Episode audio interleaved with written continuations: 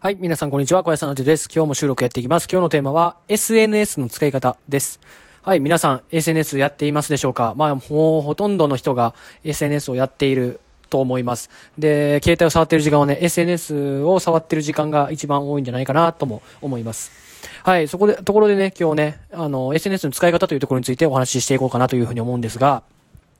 まあ僕も、えー、インスタグラムであったり、ツイッター、えー、YouTube とかね、まあいろいろやってますけど、まあこのラジオトークもまあそうですけども、まあいろいろやってますけども、あのまあいろいろ、まあフォロワーさんとかがまあ少なからずいて、あのいろいろ連絡、ご連絡、DM であったりとかされることが多いんですよね。で、最近の、今日、今日の朝もあったんですけども、DM かなあの、来たんですけども、まあ結構ね、最近これ、あんま良くないなと思ってるのが、なんかあんまり全然その知らない人なのに、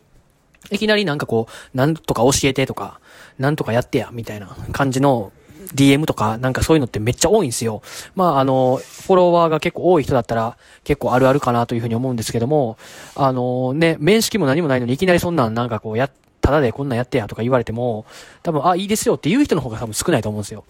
だからやっぱり、まあ自分は僕あんまりそういう人にあんまり DM とか送らないんであれなんですけど、まあ送るとしてもね、やっぱりこう自分が何者かなんかをちゃんとな、あの、名乗って、で、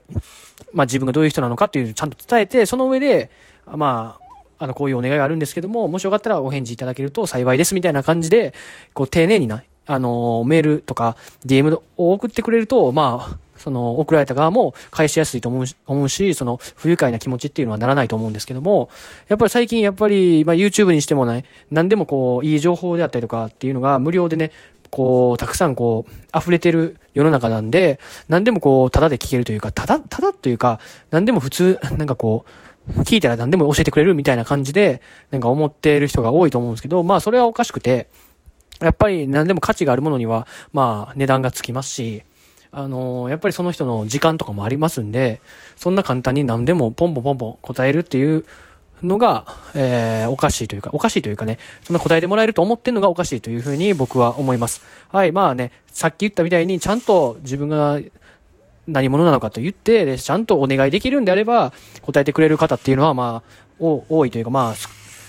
多くなると思うんですけども、そんな感じでも言えてないのに、なんかその、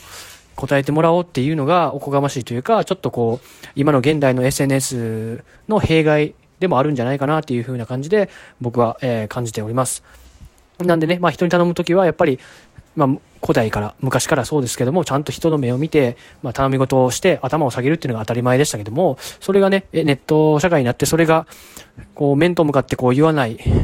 言わなくても伝わるようになったんでね、その姿勢というか、あのー、そうやって頼むときは、まあ、ちゃんと減り下るというか、ちゃんと、えー、お願いされた人の気持ちも汲み取って、汲み取りながらお願いするっていうのが当たり前なんで、そこはちょっとこう、あのー、まあ、よく聞く人だったりとか、まあ、まあ、僕自身もそうですけども、まあ、気をつけていこうかなというふうに思いました。はい、てな感じで今日はね、SNS の使い方というところについてお話ししていきました。明日も収録やっていきますんで、ぜひ聞いてください。じゃあね、バイバイ、小石さんのじでした。